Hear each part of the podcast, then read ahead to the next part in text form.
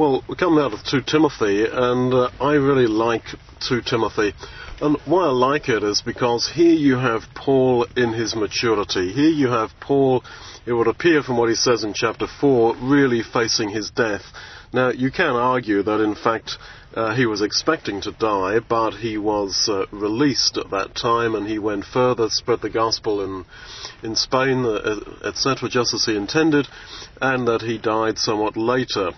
Um, and yet, I, uh, I have to say that that is uh, not directly stated in the scriptures, and I really take Second Timothy as his swan song, written to Timothy like a man writes to his best friend just as he's about to as he's about to die. Likewise, when you read um, the, the final song of Moses, and in fact the whole of Deuteronomy, which was said by uh, said by Moses in the last month of his life, possibly large amounts of it on the very last day of his life, which is why he keeps talking about, I tell you today, I tell you this day, uh, throughout Deuteronomy. Uh, I think you see likewise Moses in his final maturity. And it's the same here with Paul. Uh, you see a, a, man who really did run a, a great race, I suppose the one who, after the Lord Jesus, perhaps spiritually developed more than any other man. And so you, see him in his time of maturity writing, it seems, at the end of his life, at least when he certainly imagined that he was about to die. And it's significant that he writes to Timothy, and he writes to encourage Timothy. And I think there you see the real mark of the man, that he's, in his own time of need, he is thinking of others. And that is, of course, exactly the spirit of the Lord Jesus whom we're here to remember. That in the awful pain and uh, emotional uh, trauma of being about to die, you can see his continual care for other people. He was concerned about the thief next to him. He was concerned about forgiveness for the guys who were actually crucifying him, for they knew not what they did. He was concerned about the salvation of uh, us the Jewish people. He was concerned about his mother. He was concerned about uh, the women there. He basically tells uh, John to take Mary away from the cross. It, it seems, uh, according to what Tacitus says, that people who stood around the uh, the, the, stake or the uh, the cross of the people being crucified could themselves be be crucified for showing uh, solidarity with the one who was dying. And so to look out of yourself in times of trouble, to look out of your own immediate pain to that of others, this is really a sign of maturity. You know how it is when you're ill. You tend to think only of yourself. Or let's say you're carrying something really heavy you're just thinking of getting that great big box from A to B, and if you trample on a child's toy under your feet, well, that is uh, that's not high on your list of uh, consciousness. And yet, I think the way that Jesus in his time of dying and Paul in his time of dying looked out of themselves to the needs of others, this really is the essence of of the cross. And so he writes here to Timothy very warmly. You can see how he really does uh, love Timothy so, so dearly. And he says, verse 3, that he thanks God uh, and he has a, a, pure conscience in this. In other words, he's really sure he's telling the truth. That every night and day he remembers Timothy because of, uh, verse 5, the unfeigned faith that is in you. And yet, it's also clear, reading through just 2 Timothy 1, let alone the whole letter, that Timothy was some sort of weak. He says, verse 6, you need to stir up, and the Greek means to rekindle the gift of God which is in you. God has not given us the spirit of fear, which it seems Timothy had, but of power and of love and uh, of a restrained or controlled, self-controlled mind. Don't be ashamed of the testimony of our Lord, verse 8 he encourages him that, verse 9, that God really has saved us. And he says, verse 12, I am not ashamed, and so he's sort of encouraging uh, Timothy, verse 8, don't be ashamed. Verse 13, hold fast to the form of sound words that I've uh, given you. Keep what I gave to you, verse 14. And so, all the way through, it seems that Paul is writing here to encourage Timothy to, as he says, to rekindle, stir up, verse 6, to rekindle uh, his faith. And yet he says, I thank God night and day in my prayers because of your faith. So even though Timothy was at this time weak, uh, spiritually immature, Paul found great encouragement in that. And again, you see the mark there of uh, spiritual maturity. It reminds me really of how Jesus sort of lets out a whistle of amazement when he encounters the centurion and he says, Wow, I never found such great faith, no, not in Israel. So Jesus, who had faith that was in a dimension and to a level far above anyone else's, he was deeply encouraged by the faith of others. Now, this, I think, uh, is, is, what can really enrich uh, and uh, lift up spiritual life within the ecclesia in our relationships with each other to a totally new dimension. If we are positive about the spirituality of others, even though Paul quite clearly sees Timothy's weak points, and that's why he's writing this letter in many ways. So then, it's not a case of being naive. It's not a case of just uh, naively talking about other people as if they're wonderful and turning a blind eye to a huge amount of weakness in them. No, he sees the weakness very clearly, and yet he focuses on that which is positive and is encouraged by it. You may like to just turn back a couple of pages to the First of Thessalonians chapter 3, where he says, First of Thessalonians 3 verse 7, Brethren, we were comforted over you in all our affliction and distress by your faith. For now we live if you stand fast in the Lord. Your faith encouraged us. But now look at verse 10. He says, Night and day, praying exceedingly that we might see your face and might perfect that which is lacking in your faith. So their faith was in some sense lacking, and Paul wanted that it would not be lacking. And yet he was still encouraged by their faith. This is very much the spirit of Jesus, who, who says that he didn't come to blow out a smouldering wick, but to fan it into life. And so this focus on the positive in others is, I suppose, a reflection of how God looks at us. God counts us as if we are righteous, although we are not. He imputes righteousness to us. And we, in the same way, are to do that to others. But as you see from these examples of Paul to Timothy and to the Thessalonians, that this is not to be done in a, a sort of cloud cuckoo land, um, naive kind of way. Now, if we can achieve this, this, as I say, is what stops relationships going stale be it marriages, be it relationships uh, amongst co-workers, people who are members of an ecclesia, between uh, parents and children and children to parents, trying to perceive that which is good, because there is some good in all of us. And not trying to hold people to uh, an unreasonable standard. Let's face it, we are all weak.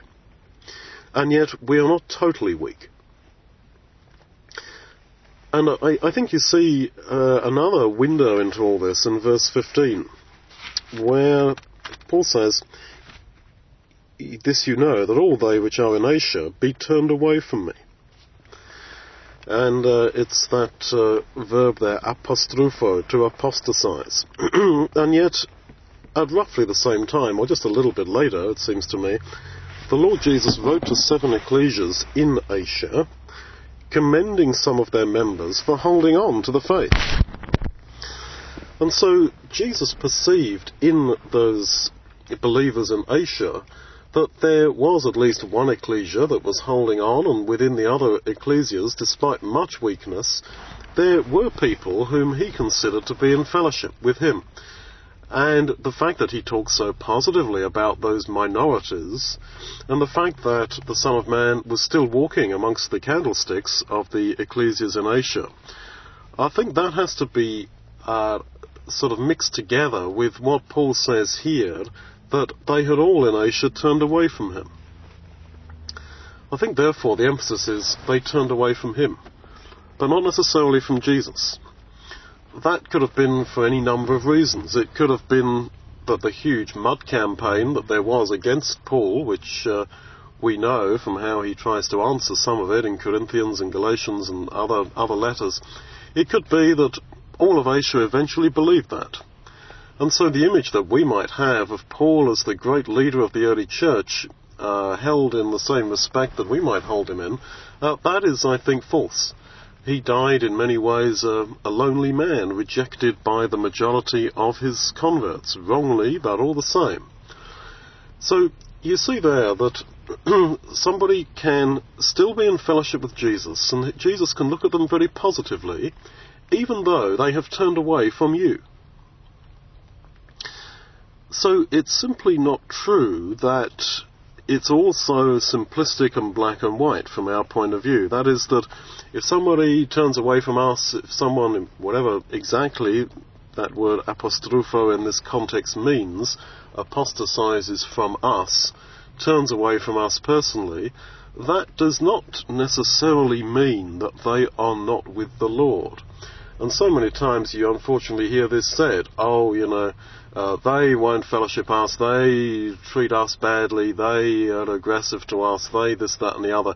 Ah, oh, they're not Christians. And we judge them on their attitude to us.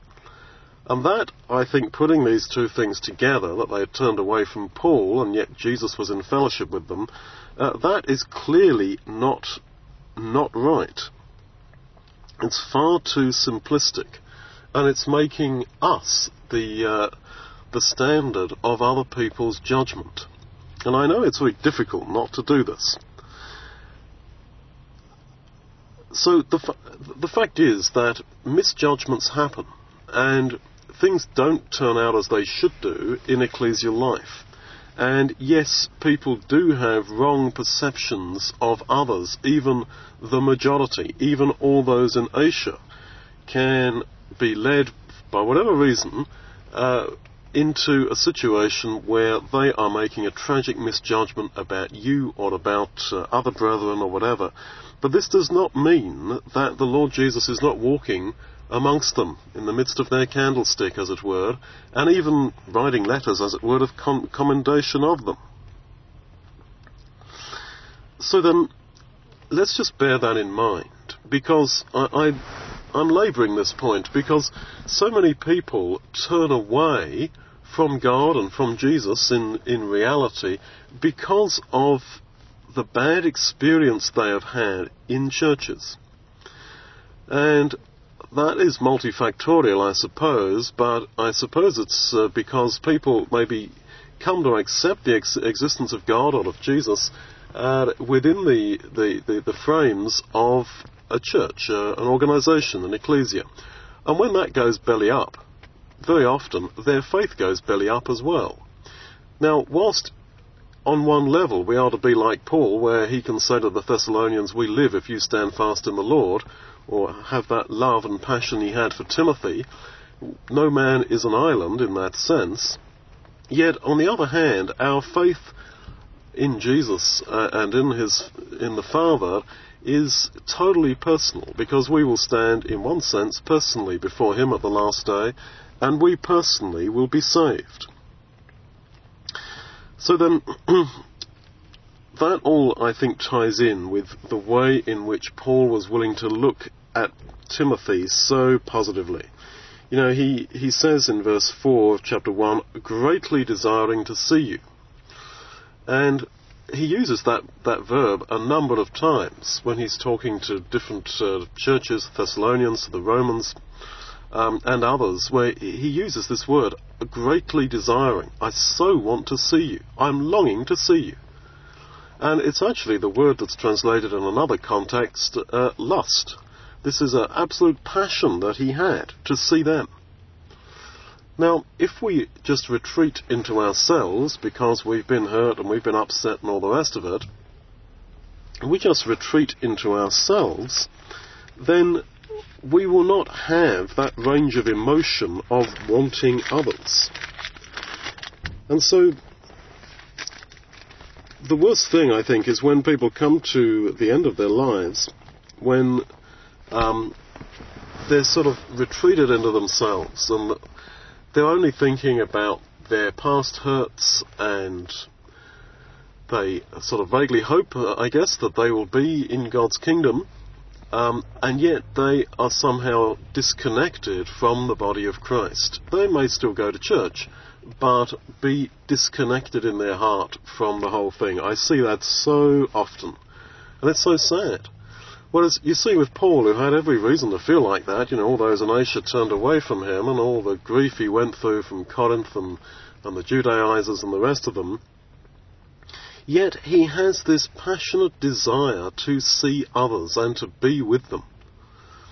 And that's a far cry, I think, from the Paul who, when he was first baptized, pushed off into Arabia for three years. I think that he wanted to go it alone.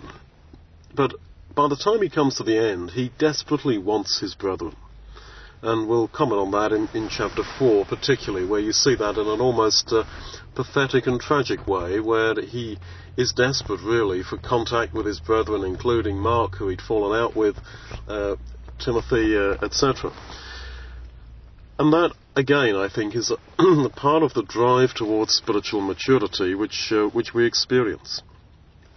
So then he encourages Timothy, and he, he tells him, verse uh, 7, that God has not given us a spirit of fear, which it seems that uh, Timothy had, timid Timothy. I mean, fear really does mean, uh, that the Greek word for fear really does mean timid. Um, but he's given us a spirit of power and of love and of a sound mind, or a, a self-controlled mind. And I suppose the desire to have a self-controlled mind, that really is the essence of Christianity. And he, he puts it off as an antithesis against having a spirit of fear, timidity. So it is actually a spirit of fear which actually leads to an uncontrolled and undisciplined mind. How does that work out? Why should there be that antithesis between having an attitude or a spirit, an attitude of fear, and not being mentally disciplined? I think the fear, ultimately, which every believer has, or can be tempted to have, is the fear of rejection by Jesus at the last day. And I think he's saying, look, we have been accepted in Christ. We are not appointed under wrath. Verse 9, He has saved us and called us with a holy calling, not according to our works, but according to His grace. He has abolished death, verse 10. not that we are not going to die, but death in its ultimate form for us has been abolished, because we will be saved. And so, because of that, we should not have a spirit of fear, and that is actually what gives you, by contrast, a disciplined mind, a self-controlled mind. And that, as I say, is what every truly Christian person wants to have a spiritual mind, to be spiritually minded as you drive to work, as you go through the motions of cooking, childcare, and all the other host of things that make up uh, the days of human life. To be spiritually minded. That is the essence. And he seems to be saying that you will not have that controlled mind, that self-controlled mind, that disciplined mind, if you have this spirit of fear this spirit of nagging uncertainty. And we are here to focus upon the death and resurrection of the Lord. And in that, we take the message that, for sure, death has been abolished, and we have been saved because of our status in Christ, not according to our works. As he says there in verse 9 down to, down to 12. And so, therefore, we can find this disciplined mind, because really, if we believe that, that I personally will be saved, that I shall live forever by grace in God's kingdom, then your thinking will be about that. The wonder of that of itself will be so great that it will take over. It's not the other way round that if you can, by iron steel in your soul self-control, control all your thoughts, then you might have the uh, hope of everlasting life. That way it's not going to work. And yet you notice that he seems to be saying that we have been given certain things which are, in a sense, a potential. He says in verse 6, reignite or stir up the gift of God, which I gave you, because God has not given us the spirit of fear. Uh, and uh, we have been given, then, he says in verse 6, uh, in verse 7, we have been given a spirit, an attitude of power, love, and uh, a disciplined mind. And this is quite a, a theme. Galatians 4 6. Because you are sons, God has sent forth the Spirit of His Son into your hearts, crying, Abba, Father. Ephesians 1 17 and 18, he prays that God may give unto you the spirit of wisdom and revelation and knowledge of him, the eyes of your understanding being enlightened. So then, God is prepared to do something to the human heart let's not think every time we read about the Spirit or the Holy Spirit that we're reading about miraculous gifts and pulling rabbits out of hats and uh, things that go bang in the night and uh, talking in tongues and all this stuff. No, the arena of the Spirit's work, very often in Paul's thought, is, uh, well, as he says, within the human heart. God has sent forth the Spirit of His Son into your hearts, crying, Abba, Father. And so then he has given us this new mind, this spirit, and yet we still have to, as it were, activate it, to uh, reignite it. And you got the same thing there in verse 14. That good thing which was committed unto you, keep by the Holy Spirit which dwells in us. So, okay, he's talking again about this spirit, this attitude of mind, of holiness, which uh, God has put within us, but you've got to use it because he says, look, use the Holy Spirit to keep that which was committed unto you. And so it's not automatic. It's not a bolt of spirit from outer space that kind of forces you to be spiritually minded. It's a potential. And God has put that in our hearts. And so, as we lament our lack of spirituality, we also have to remember, taking these verses and giving them their full weight, that true spirituality is not far from every one of us. And that is what I find uh, the most frustrating thing about my own, as I see it, lack of total spiritual mindedness. That I also perceive from these verses and just a general feeling that it is not far from me. It's not far. And yet, we don't do what Paul is telling Timothy to do, to just stir it up, use it, uh, uh, and put away this spirit of fear. And so then, as we look then at Jesus there in his time of dying and the certainty of our salvation, because that, as I've often said, is is I think one reason why he died as he did. It is, as Paul says, to commend the love of God to us. It is to try to persuade we who are so slow in faith to really believe that we will be saved. In fact, that we have been saved, as he says in verse 9 uh, and that for us death has been abolished. And even the power of new life right now has been given to us. Right now.